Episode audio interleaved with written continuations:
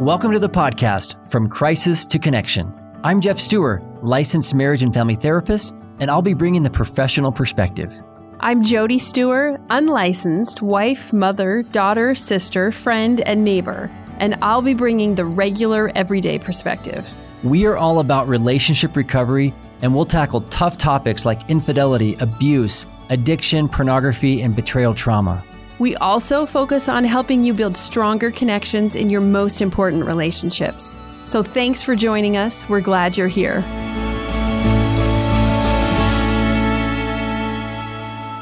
Welcome back, everyone. It's so good to be with you every single time. Yes, it sure is. We're glad you're here with us. And today we have an exciting guest to share with you. We're really happy to have Shannon Brown with us. And let me just tell you a few things about Shannon.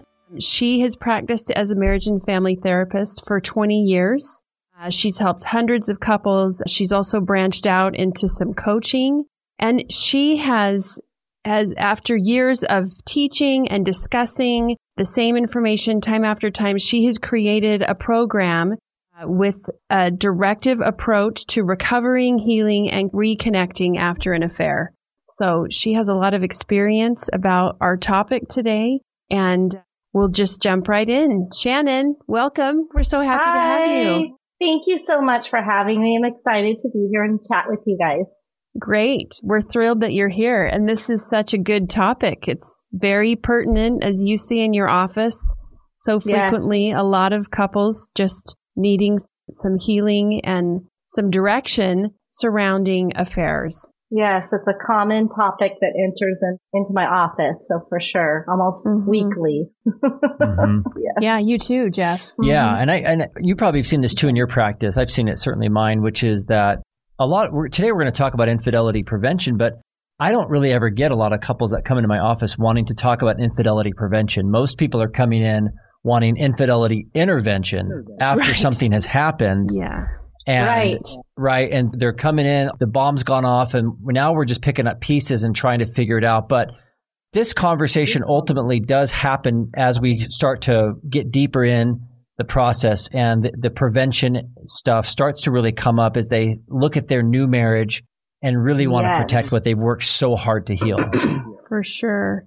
Yeah, Yes. has I, that been the case Yeah, for I- Yeah, I actually will say that in sort of a preamble to what are we doing? What's our, you know, what are the possibilities here, right? For this, for this recovery process for you folks. And I will say, look, part of what's going to happen here is we're going to be preventing a reoccurrence, which, which is really good because there's so many times when there's reoccurring situations, reoccurring betrayals, reoccurring affairs. So to really be, even if you're, maybe you're doing your prevention, uh, quote unquote prevention within the context of the recovery process, it's still beneficial. Yeah, absolutely. And I mean, I would love to have an opportunity to speak to every couple who's dating, engaged, and early married and really go through this conversation. But again, unfortunately, most people think that their love is going to be enough and that it'll make them bulletproof and that Mhm. somehow Mhm. once they commit to each other, they'll be fine. And I don't think this is something that's on a lot of people's minds when they're forming their relationships. Right. It wasn't on ours. No, We didn't talk about it. no. Yeah, we weren't thinking about anybody else or having the kind of problems that were, you know, causing us to. Yeah. Well, But- I don't think anybody does. I think they put their partner on a pedestal and, oh, we would, I would never do that. And you would never do that. I mean, we don't even think that that's in the realm of possibility. hmm And is it your experience that the things that can prevent an affair once one has been going on in the relationship, is it the same for relationships that haven't experienced anything like that before? Is the prevention the same? Oh, for a couple You that's know- already been through infidelity versus one that's never been Yeah. through it. Oh, okay. That is a very good question, Jody. I think yes, but of course the conversation, I think the context of the conversation is going to be a bit different if you've had an affair, right? Because you're going to be sure. talking about the things that happened. Like, well, remember you did this, that, and the other, and let's do something different. So yeah, but yes, I mean, I, for the most part, I would say. Mhm. hmm Okay. Yeah. Yeah. Yeah, I, I, do agree with you, Shannon. I think a lot of this stuff is very universal for just protecting a bond. And, but boy, I'm telling you, it's kind of like, I remember John Van Epp years ago, he wrote a, he wrote a book called How to Avoid Marrying a Jerk. And he said that, said that when he wrote the book originally, he wrote it for couples that were dating and engaged. But then he found that they were actually the least motivated group of people to to look at that topic. Big time. And yeah. it was the people that had been through divorce or had lost a relationship that were like, this is not going to happen again. Super motivated. Yeah, we're yeah. this is that this is the last total time. Total sense. Yes. Right. And so I think it's the same with it, with infidelity prevention. I mean, the people that I think are the most motivated are those that have been burned by it. And I have seen in my practice over the years a lot of people that are dating and engaged that come into work with me and want to talk about this because they had a parent do it or they were mm. cheated on in a dating relationship okay. or a previous yes. marriage. But th- they've had some exposure to it and they, they're like, I cannot put myself or my family or my spouse through this. Like we want to be really wise about it. So I think there is, there has to be, I think for people to care about this, naturally they have to have had some kind of contact with it. For sure. Yeah. yeah. And I think even times when I've maybe thrown that out there with some of my premarital counseling folks as, hey, you know, if we're doing X, Y, and Z, we want to maybe look at that because that could be something that could lead us down the path of maybe crossing a line with another person. And the look on people's faces like, no, that would never happen to us. Like, what are you talking about? Right. Because right. they're premarital folks. They're, we're getting married here in the next six months. We're, we're yeah. excited. We're, yeah, it's not even in their realm of thinking at that, at that point. Yeah. And that's exactly why we're talking about it. We want mm-hmm. this to be exactly. Surely, yeah, we want this to be something people are talking about, kind of like yeah. insurance. You know, you never want to have to use it, but but you definitely want to have, have it. yeah. Well, and it's like any other crisis too. I mean, if we're thinking about what are the potential crises that could could impact our relationship or our marriage on down the line, let's talk about this. Like, what are we going to do? How are we going to prevent them? And this is just one of those things, right? Mm-hmm. And that's what I tend to again go over with all my premarital. Here, let's look at all, let's go through this relationship with a fine tooth comb. Let's look at all the potential issues that could, that you could bet up against as you go along this journey of marriage. And let's just talk about them ahead of time. Let's be preventative. So this is one of those things. It's, I think it's important. And I don't even know that I necessarily do the best job of really pointing the finger at infidelity. I may say, Hey, let's look at staying connected. Let's look at mm-hmm. what, yeah. it, you know, you know, just all those, but I don't necessarily frame it in, and this could prevent infidelity. So even as I'm conversating about this today, it's like, well, maybe I should probably point that out a little bit more, even though people don't want to hear it, but it is one of those, again, those crises that people can mm-hmm. come up against. And mm-hmm. it doesn't have to be the end of the relationship. Cause I think that's the thing too, is people automatically go to, well, that's a deal breaker. Sure. Until it happens to you. Right. And then those, those people are often, mm-hmm. in my experience, they're often like, I mean, I wouldn't have thought I'd want to make this work, but this is my person I love. So yeah. is there potential for us to get through this together? Yeah. Absolutely. That's what I see. Well, and I know my results are skewed because they're coming in my office, right? Mm. They're not coming in my office, then they obviously have no desire to keep things going. But yeah, it's basically, yeah, looking at that. And I think too, I think that most people have a bit of a a skewed just idea about infidelity, what that even is and mm. what cheating even is, or I like to even say what's a betrayal, right? Because yeah, people, I think have this very narrow idea about it until they're there. So in other words, maybe somebody thinks, you know, oh, if my partner sleeps with someone else. But then I have those folks that come into my office and nobody slept with anyone else, but they had maybe some text message exchanges um, with someone of the opposite sex, for instance. And it broke their heart. You know, they felt again betrayed in that. And so I like to just kind of put, put it out there as like, let's just think about it as, do we feel betrayed?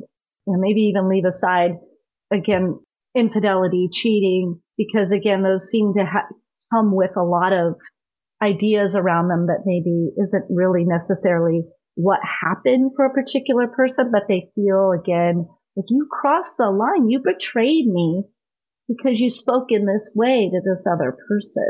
Yeah, I agree. I think that sometimes when you start the conversation, even if you're, you know, wanting to have a prevention conversation, a lot of the times the language around it can be so black and white, so absolute. Like, like this is cheating, this is infidelity, instead of these are like areas that we probably should avoid or we should be really careful. These are like leading behaviors or these are, these are like areas that could sow the seeds of infidelity, of cheating down the road.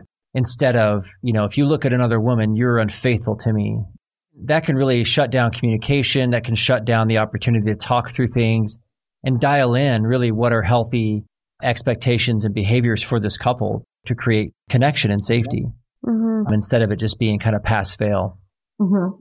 And so I think that that could be a conversation if folks out there that are listening could you know, have with their partner. So what, what would be the definition of infidelity to you or what would be a betrayal to you? What type of behaviors or actions or things that I would say to someone else or do with someone else that would feel like that to you? And having mm-hmm. those conversations and just putting it right out on the table. That in and of itself is a preventative measure because you're actually just putting it out there and actually bringing some light and awareness to the topic. Mm-hmm. Mm-hmm.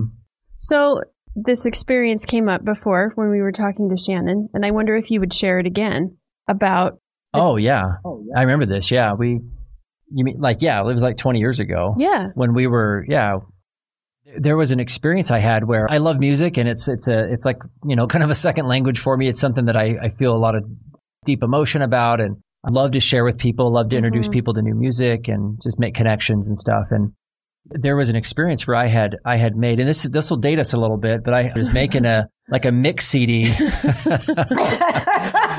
was it not a, a mixtape. Not a mixtape. Oh, it wasn't a tape. tape. It was a CD. But I had I had just uh, somebody another woman had just made some comment about liking certain bands whatever. So I just was like all my enthusiasm, uh, very innocently put together a mix CD of uh, of a bunch of my favorite songs and anyway gave it to her and Jody, you were like, Geoff, that that's kind of the thing that like people who like are dating or in relate flirting or you know that's sort of like a, a signal to a degree. Well, and you you had done that for me when we were dating. Yeah, right, yeah, right. right. Of course I did. right, because I love to share music, and it didn't occur to me that this was one of those gray area leading things. You know, mm-hmm. obviously in my in my heart, I knew it was a very it was about the music. I didn't really care about it. I wasn't looking for a relationship, but it created like a I red felt, flag. I didn't like it. Absolutely. It felt personal to uh-huh. me. And I but, I couldn't yes. have said ahead of time, well, it would feel like a betrayal to me if you shared a mixed CD with somebody. I couldn't have okay, identified good point, that. Jody. But when it came up, I felt Yeah. I was like, "Oh, wait a minute. That's wait if you're going to make a CD unless it's from like a family member or something, or I'm dude. your girl." yeah, or any other guy in the world. It needs to be for yeah. me.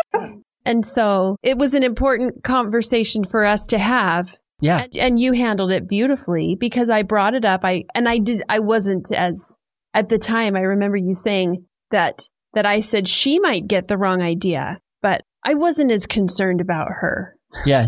I felt you were getting threatened. the wrong idea. Yeah. I didn't like, like hey, how that second, was buddy. feeling and how that went.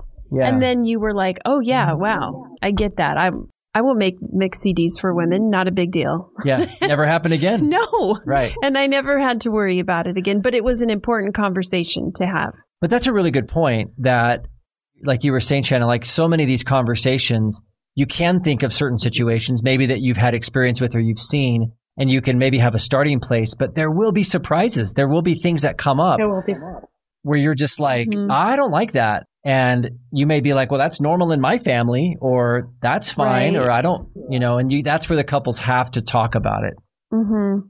Yeah. And that's what I would say is maybe we don't, we can't name every single possible sure. scenario that's going to show up, but we can definitely say, Hey, let's just explore this. What do you think? What do you, what would bother you? What could, what yeah. could I say to somebody of the opposite sex that would really feel threatening to you or would feel like crossing of the lines for you. Right. Yeah. You could just have those conversations. Mm-hmm. I think that'd Yeah, I think you have to have a starting point. beautiful. Yeah, for sure. Yeah, you have to start have a starting point because I think you're right. Like you can use your imagination and just say, I know for like you and me, when we, I remember early on in our marriage, we were like, hey, let's avoid having one-on-one like lunches or going on car rides with somebody Mhm. the opposite. Like Even we at knew work with coworkers and stuff. because we had run into that early in our marriage that Mhm. came up somehow, I carpooling when or I something. was working. hmm Yeah, and so I think we were at least aware of that. But a lot of this is organic and and I think it's based on I think it's based on the idea,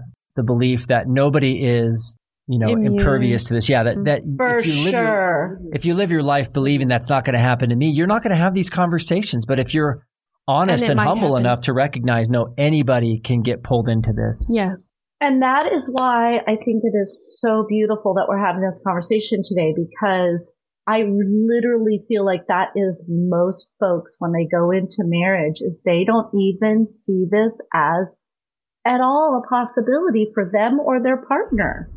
And people don't get is that, yeah, we all are, we can all get vulnerable to that. Mhm. We really can. And that's why it's like, let's talk about the things that would make us vulnerable to that. What would make me vulnerable to that? I don't know. What would? Well, Mhm. if I wasn't feeling close to you anymore, yeah, okay, well, let's talk about that. What would, Yeah. what would make me not feel close to you anymore? Or, you know, let me think, what would make me start talking to somebody else? Oh, well, maybe because you, if you weren't talking to me anymore, I mean, or something, you know, Yeah. right? So we Yeah. can just start to brainstorm that. hmm Mhm. Like I'm, I'm just remembering another experience that we had when, when we had three little kids and Jeff was very busy at work and in the community and we were not getting a lot of time or connection to life was just busy and I was a full-time stay-at-home mom. Anyway, we uh, I do remember a time when there was such a distance between us that I started to notice just other men in town. I just would notice and just be like, "Oh, he's probably a really great attentive guy." and then I was like, "Oh, wow, that's like going on for me, but I'm married to somebody." And it, so we talked about it. yeah, it. we did. I brought it up. I was like, we're in a bad place because I'm seeing other men and they are looking good to me. Like, Jody, seriously, you did that? I because- did Yeah. because I didn't want That's us to get in trouble. I didn't want to end up. I could see that, like, it was, it sounded exciting to me that something outside my marriage might fill the void. Mhm. And it, it probably came from conversations about how, how, you know, just the nature of Geoff's work. And a lot of people end Yeah. up in affairs because there's distance in the relationship. And I was like, hey, there's this thing I think happening. it's happening There to is us, yeah. distance. yeah. And so Okay. as hard as So- that can be, right, to say. So yeah. What are you Yeah. what are you thinking, Well, Shannon? Well, okay. So first of all, I was just like, my mind just went, ping, you know, because it, because I think that is what I what we want people to do, right? We want people to anytime we start to, and that's one of the things I think that is a preventative tool is to think, am I fantasizing? Am I starting to? It's one Yeah. thing to notice a handsome guy or a beautiful woman, or even be like find some attraction to somebody's body or whatever the thing is. Okay, fine, sure, we're human, that's whatever. But to then be able to notice if we're going into that fantasy world with it. I'm fantasizing about them. I'm thinking about them all Right. the time. Ooh, I can't wait till I can maybe talk with them or so we don't, but we don't, we don't have an awareness around that. You did, I think, Jody, because of what Geoff does for a living and all like you just shared. I think there's a little Mhm. bit more, a lot more of an awareness, but the average person out there, I don't think has any kind of touch point, any, nothing's been, again, this hasn't been talked about or even so again, why we're having this conversation. Yeah. Well, and I think to that make people feel aware. Yeah, I think people can misunderstand. If they start to have some kinds of feelings outside the marriage, then they think then it's because there's something wrong with the marriage inherently, not just there's stuff going on that if we correct it, then things outside won't be exciting anymore. That we can like True. we can repair, we can create something here that will keep us together. I think you're hitting on something there. Yeah, that people actually recognize that. Like that, all that means is, okay, I need to go talk to my partner. Just like Yeah. you did. I think just took it as a cue. It's a cue. Oh, I'm, Mhm. I'm having these thoughts. And it's just a cue. Okay. Let's go to my partner and say, Hey, you and me, let's get, let's get reconnected. Let's, let's focus on each other more. Are we too child focused? What's going on? Right. So Mhm. Yeah. Mhm. yeah, taking it as a cue. Well, I think another thing that it does too is it really, I mean, using this example that you shared, Jody, there's a real difference between feeling those feelings and and then feeling like because you feel them, you have to do something with them, meaning that it's a sign and I have no other option.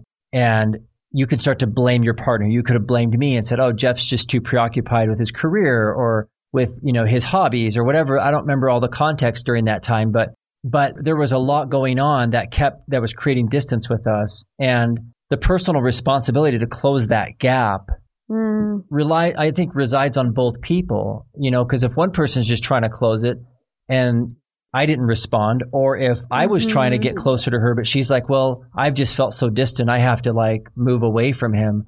So it's not to me. It's it's like if that comes up as like a dashboard light, hey, there's a lot of distance, and I'm feeling pulled this direction. Recognize that there is an individual responsibility to to decide how you're going to respond to those tugs because Mhm. And it is a very vulnerable thing to do yeah, because if you go to your Totally. spouse, if you want to go to them to see if you can open up those channels of connection and communication, there is a threat that they may not care. And that's what I, I was coming to Geoff saying, I'm having these other feelings. Does that matter to you? Do you even care? Do we have something that's worth Mm, working on? mm. and you don't always know the answer to those questions. So Yeah, it is, it's, that's right. it is, uh, it takes courage to be able to bring stuff up because I think even in, you know, in a marriage relationship, there's just, you just don't know where the other guy is at necessarily, especially if there's distance. yeah. Did you feel like what was the distance? Describe that for me. Was it, were you guys feeling really disconnected in that moment in time? Like spending very little time together, or you weren't having I was you know, feeling that. connection. Yeah. I was feeling it. Yeah. I was feeling like really hurt, really unseen, Mm, really in some ways I felt taken advantage of like my how I was showing up and my efforts. I like there was just no relational reciprocity you know I so I I do remember feeling a lot of that. And and I mean I guess I was I mean we we had gotten to that point but it wasn't until I started noticing other people that I was like well this is bad it's wor- you know maybe that was just the signal Yeah. was it's worse than I thought it was. But you know, Mhm. I want to say in the majority of relationships when you bring something to your partner like that, like do you care? I want to you and me to be the strongest thing, then they really will respond like they do care, like it matters and there's a chance to fix it. I don't think that's the rule. I think in my I think experience, defensiveness. yeah, Defensiveness is the rule. I think you got a good response from me. oh thank you. You're welcome. But um, because he's a marriage therapist. Yeah, well, maybe so. and I'm not perfect. Sure. I mean, my gosh, like I allowed some distance to happen, and you know, got distracted with life or whatever. But, but no, I don't It think it feels that threatening. It would feel threatening. for most people for- it would feel threatening. It would be like deeply wounding and threatening. Mm, instead of it being like a, a reach or a connection. And I think that's the message I Mm. hope to we hope to send out today, which is if you're going to have this conversation, to one frame it as an attempt to reconnect, and not like as a hey, I'm wanting someone else other than you, which can feel very threatening. oh, for sure. or blame, which is you know you're creating all this distance. It's like you're trying to close a gap, and it's coming from a place of you're important to me. I don't want to lose you. I don't want to lose us. Yeah. You know, and I, I don't remember how it came up or how you brought it up, but it, you know, that's where we ended up. And, Yeah. and I, you know, we obviously corrected it and we moved on. But, and then anytime there's been distance or gaps or things like that that come up in our relationship, you know, we, we both have to take responsibility and look at them. hmm But yeah, I don't, my experience, at least again, I, I know my sample is skewed because it's people that are coming in that are distressed, hmm but I think in most cases it's naturally very threatening. So it's risky. Yeah. But if you're on the receiving end of it, I would encourage you, you know, if your partner does come to you and has the guts to bring this up and admit, you know, what's happening for them, I would hope that you would be open and recognize that they're trying to get closer to you. Yeah. Wow, that's a good point. That's a good And I- point.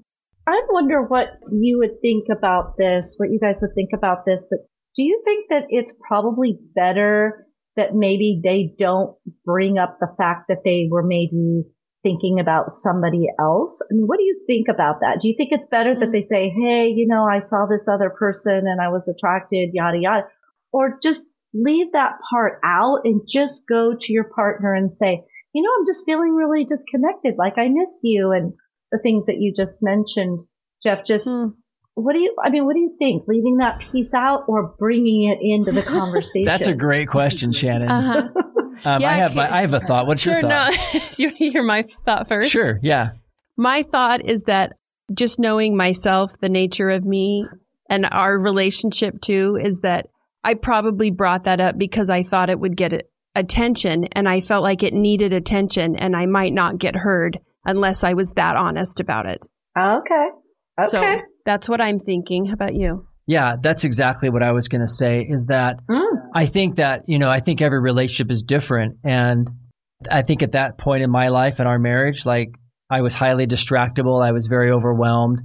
I don't even remember what year it was. It was early on. We had small kids. Mm-hmm.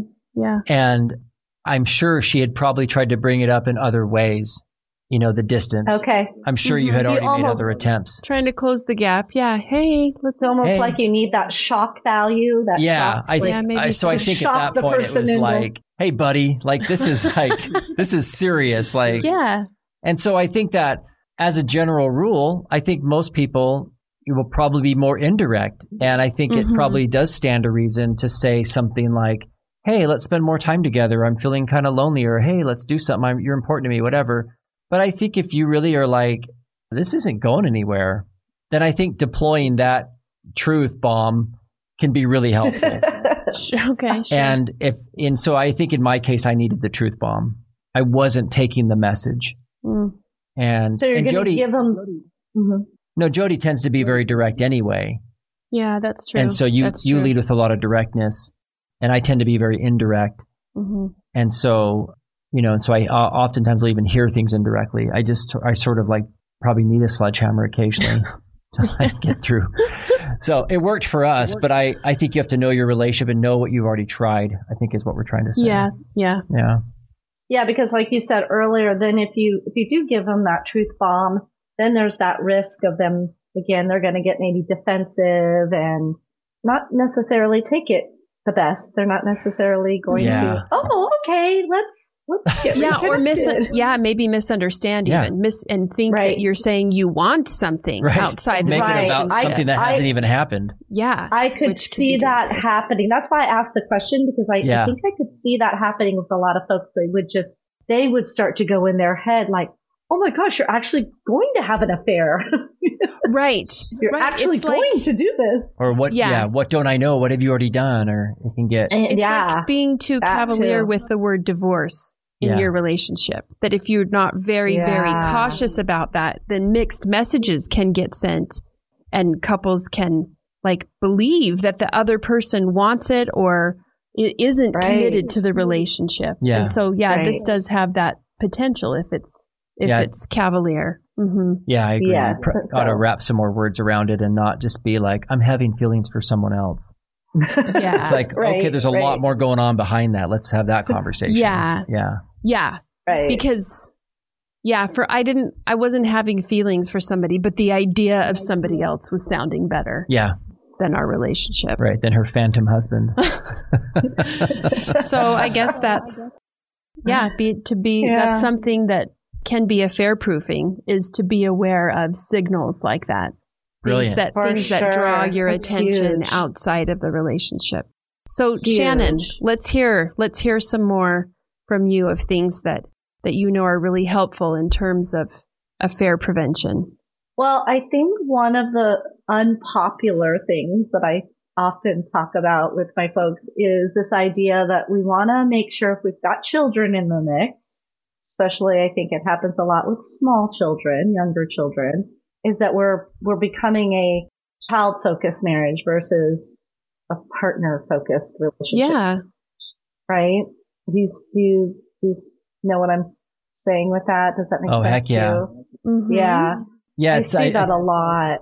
yeah, it's really common. I think now more than ever, where Yeah. children, like people think of their marriage as like just family, like we're just a family, and it's like Mm. yes, and your kids are also counting on a marriage to like support them. Yes. Because marriage isn't just about the individuals; it's about stability for children as well. If you have children, Yes. and you've got to nurture that as a separate unit. Yeah, that like investing in your spouse and in treating the marriage like it's it's something that needs to be nurtured is really really good for kids. So it's better for kids than spending all your time with the kids.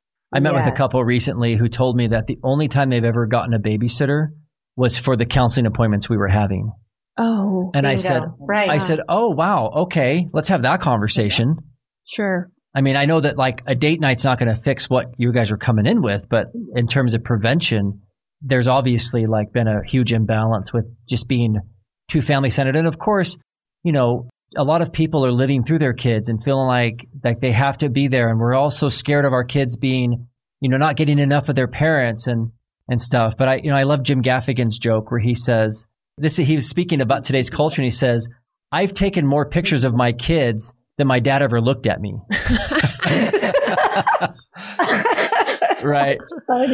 And I just think it's brilliant. And Sure. it's just like our We're very our focus is so child-focused. much on the kids. And and I think that mm-hmm. our and I it's such a tragedy to see children leave the house and and then couples really almost feel scared of what what will their life look like without the Mhm. focus on the kids. Mhm. And that Totally. that's so preventable. I don't know if you've seen this, Geoff, too. I don't know how to quite say it, but it's this idea and it comes from moms. I don't see it as much from dads, but this idea that they need to be focused on the children and their husband needs to just grow some, you know what, pull up their bootstraps and you know what I mean? I mean, Yeah. that's Just the deal. attitude hmm. I've heard. Like, why do you need my attention? Like, I've, I got kids here and grow up, you know, it's kind of like, I don't have time for this relationship right now. I don't have time for you. You're like another kid to me. Do you, do you see that at all, Oh, Geoff? yeah. Because Yeah. I- and it's really hard to, that's such a mind shift that needs to happen. Mhm. It's difficult to navigate that. Well, and a shift on a lot of different levels too. Because if if she's going to make point. the move from being child centered to like giving more attention, there needs to be a sense of like partnership and reciprocal strength and comfort that can go between the husband and the wife. Otherwise, it will be just like, yeah, I can't. If you need energy like a child, I can't help you with that because I got the kids. But Yeah, I guess it But I depends on what he's that- asking for. yeah, Well, and I think the energy like a child becomes like that as a result of feeling so lonely in the first place. I think it sure, can, for sure. sure, yeah, Yeah, sure can. yeah. And there could be a lot of jealousy. A lot of I talk to a lot of men who feel just really jealous of this new competing attachment. And they bring in this baby into the world that they both are just crazy about, hmm but they almost feel like, oh, like all her attachment energy is going to this little helpless person who I should care about too in the same way, but I'm feeling kind of jealous of. And you see that transition of parenthood. A lot of men feel like they're not getting the attachment connection. They're having to share it now. And it can be a very strange thing. And it seems almost like who's going to compete with an infant? That's so immature, right? Just, but, Right. On the surface of it, it looks like that. right. Mhm. But it really is speaking to this marital focus, which can easily get swallowed up in the needs of a new baby. Yeah. And then adding more children and all their activities and everything else, the marriage can very much take a back seat. hmm And I just believe affairs a lot of the times, again, I, I believe affairs happen in good marriages. yeah. And marriage affairs are not always a sign of a bad marriage. But it does right. speak to the fact that like the needs, the adult needs of connection, being seen, being nurtured, being taken care of, being close to someone, those will get met somewhere. Mm-hmm. And you have to take responsibility for where you're going to put those. Mm-hmm. For sure. So that's, that's a tough conversation. It's a tough one to navigate, but it's so crucial for folks to just think about that. Let's make sure our relationship is still a focus. Yes, we have to do everything for the, for the kids. Yeah. But let's Yeah. still take time to make sure that we are good. We're on the same page. We're a united front. It breeds security within children when the parents are good and solid Yes. and secure Yep. and they like that. They like seeing their parents that way. They don't need a split one parent and child over here and another parent and child over here. which you See a lot. That that children don't need that. Don't want that. Don't. That doesn't breed security Yeah. within the within Yeah. their little. And even though the nature of children is that they'll take as much energy as you'll give them. That Right. so at some point, if you can just create a, I guess, a boundary of sorts for the marriage so that the marriage can thrive. It's counterintuitive, but to give your energy to the marriage and create a strong foundation there, the kids will benefit way more, like we said, than if they get all of your undivided attention and the marriage doesn't get And kids need a break from their parents. They do. Man, They do. all the hovering. and that's the thing. The idea around we don't like anyone else to to watch our children. hmm It's hard to again have that conversation, but Yeah. your kids actually benefit from not having you watch them all the or you know be there. Yeah. They can benefit from a babysitter or another family member or friend having those interactions and those Yeah. they can benefit from that. hmm Absolutely. So it's good. No, that's a great one. Stuff. hmm That's a Okay. great one. Let's keep going. What Yeah. other what, What other things have made a difference for affair prevention? I mean, one of the things, I mean, I- this seems so, I guess, basic, but then on, on the flip side, when you're busy, again, you got small children or you're just busy in your lives and work and all the things, you forget about just stopping and checking in with each other. So Yeah. I like to give the idea of using the sandwich question. You guys familiar with the sandwich question? Why don't you explain it? Yeah. Yeah. So you've got, you first ask your partner, or I mean, you first tell your partner, Hey, this is some really good stuff I'm seeing. I really like this, or I really appreciate this about you, or it could just be simply something they did that week. Just giving them a positive, some sort of kudos. Then you go into, Hey, let's talk about any issues that are going on. What's on your heart and mind? Are there any problems? Are there any things that are, you know, been bo- any things that have been bothering you, bugging you, anything? And have a dialogue around that. And then ending it with the other side of the, the other piece of bread on the sandwich is another positive.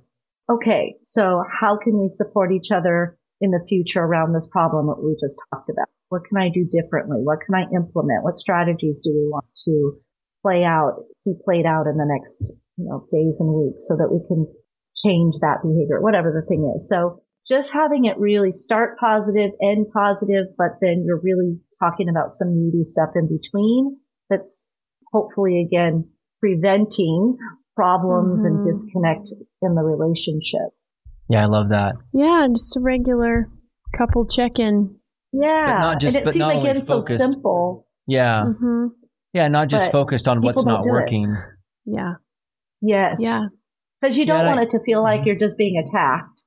Nobody Right. wants to feel like it's just an attack session. Right. Because, I mean, even with the happy bread on either side, it can be hard to have your partner say, this thing is going on and it really isn't working for me. Yeah, or I need something more or less or hmm hmm Yeah, and I, I it's But- been my experience too with a lot of people that end up in affairs, and I think Shirley Glass's research uh, showed that she wrote a book called Not Just Friends, and in her work she found that so many of these affairs were about you know proximity and people just kind of starting to share their lives with each other, and it really almost Yes. becomes this thing of man, this person's so easy to talk to, or both for men and women, a lot of people think, oh, men just have s- affairs because they just want sex. And that's not been my experience, is that a lot of, Mm-mm. there certainly are those cases where it's just a one night stand or there's not just a one night stand where it's a one night stand or it's, it's something that's, you know, like an opportunity or something. And then it, nothing ever happens after that. There's no more contact. But in my experience, most of them have an emotional connection component to it. Absolutely. And so men and women aren't really so different in that way. We both want someone who sees us and hears us and knows what's going on in our hearts. Mm-hmm.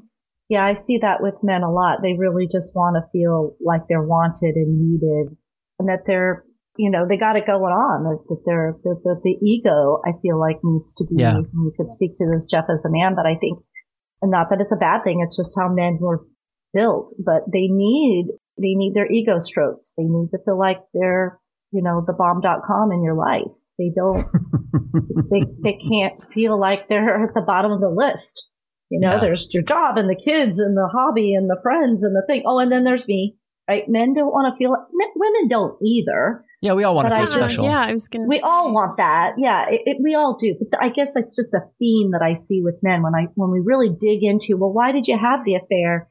A lot of times it comes down to that. I wasn't feeling like they were into me anymore, that I was even attractive anymore, that they even wanted me or felt like I was a priority in their life anymore. I feel like that's a, a major theme, at least that I see. Mm-hmm. Yeah, and I think too, because of a lot of socialization for men, like we are not socialized or even we don't have models for how to talk about feeling like we don't matter. Sure. So a lot of the times women will more naturally, again, we're just kind of stereotyping here, but a lot of women will more naturally advocate for wanting to be seen or connected.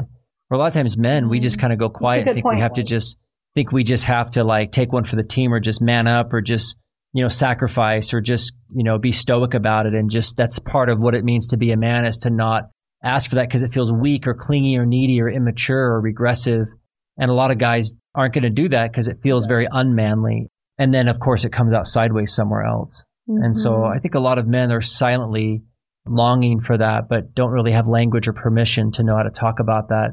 In fact, it, it reminds me, I remember years ago reading in some article that one of the most, you know, famous brothels in Nevada, their most requested service was called the girlfriend service. And in most cases, they didn't even have sex. They had an extended amount of time and they would just like visit Mm. which is Yep. so interesting because you're like, you know, you think again, traditionally it's just going to be a, a guy's going to go there and just want to have a, a sexual encounter, but so many of these guys they found were wanting to like visit and build a relationship too, which of course is completely out of bounds and and I'm not supporting that at all. And there's there's no part of me that thinks that any, any of that you know prostitution's okay, but it, it speaks to the longing. That's really what it points to. It's like the this this sort of like yes.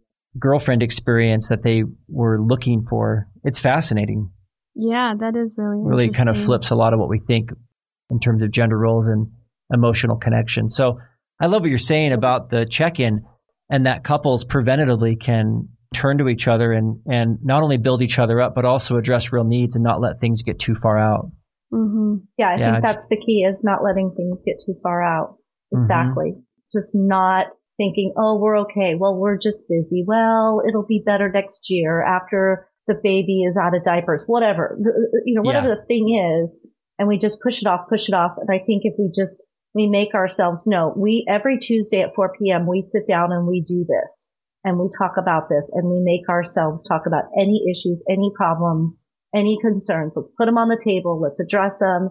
That's not easy to do, but man, it's, it really is a preventative tool. hmm Yeah. Are there any others? Uh, I'd love to hear any other ideas you might have to help our, our listeners. Transparency.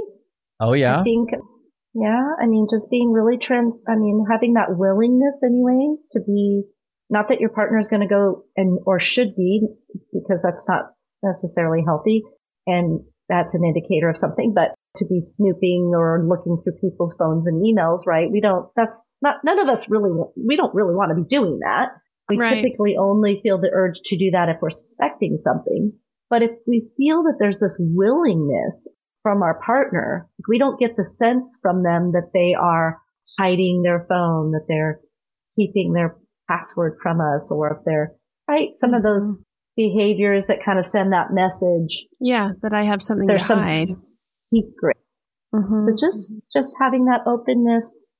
Here's my phone. Here's my password. Again, your partner's probably not going to look at it ever, but just that you know that it's, if you, You wanted to, you could open it up and your partner would be like, whatever. You're not going to see anything. I don't care.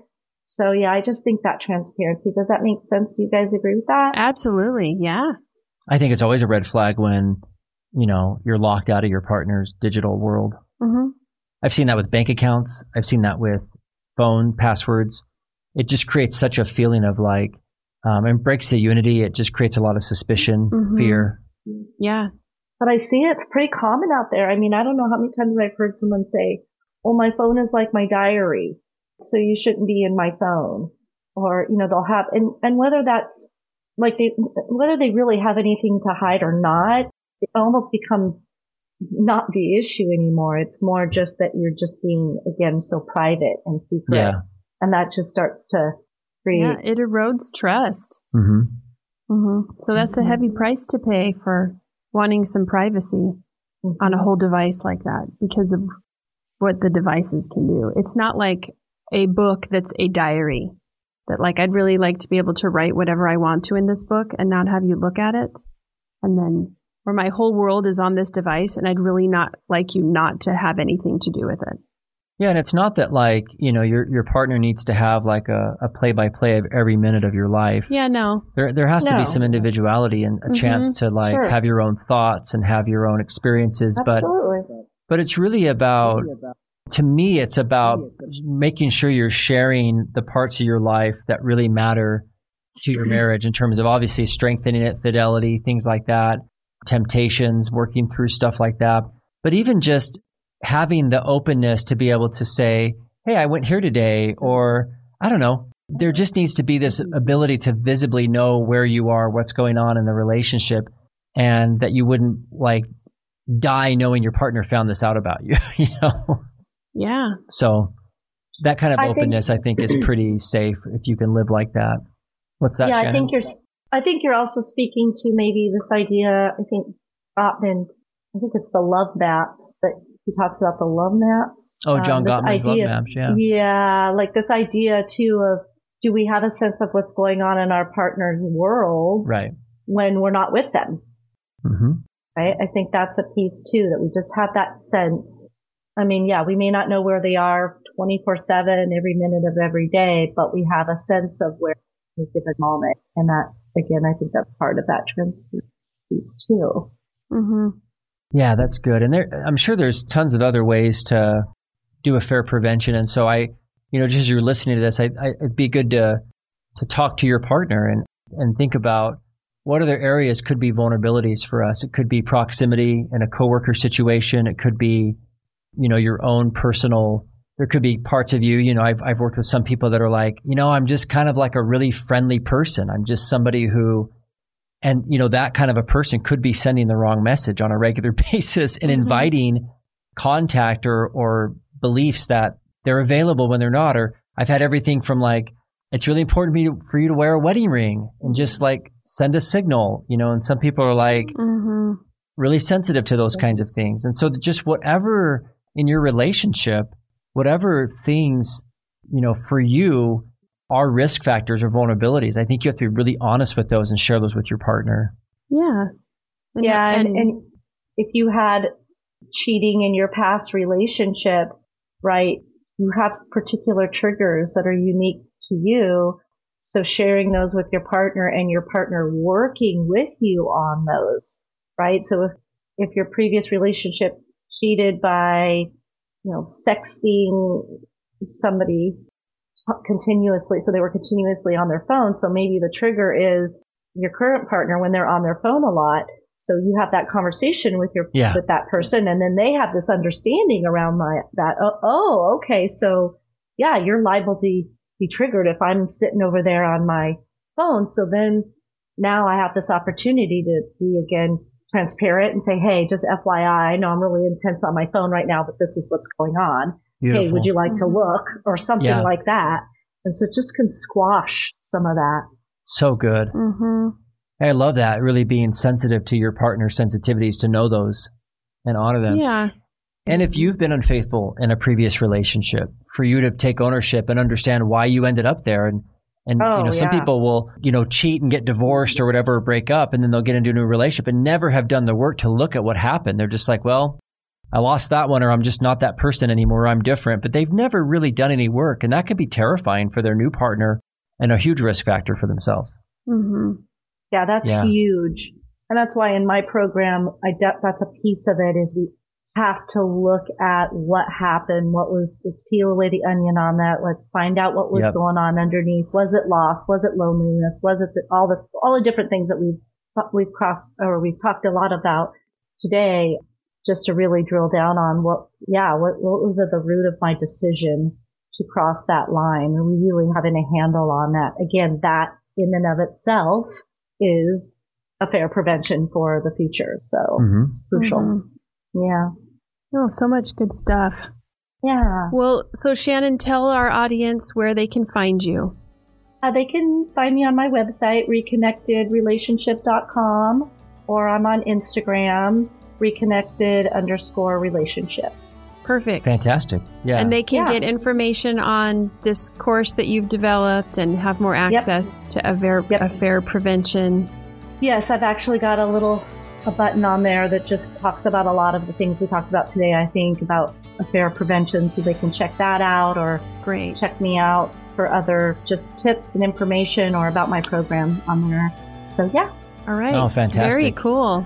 Thank you so much for spending time Thank with you. us about this. you. Yeah, this was awesome. I love talking with you guys today. It was a lot of fun.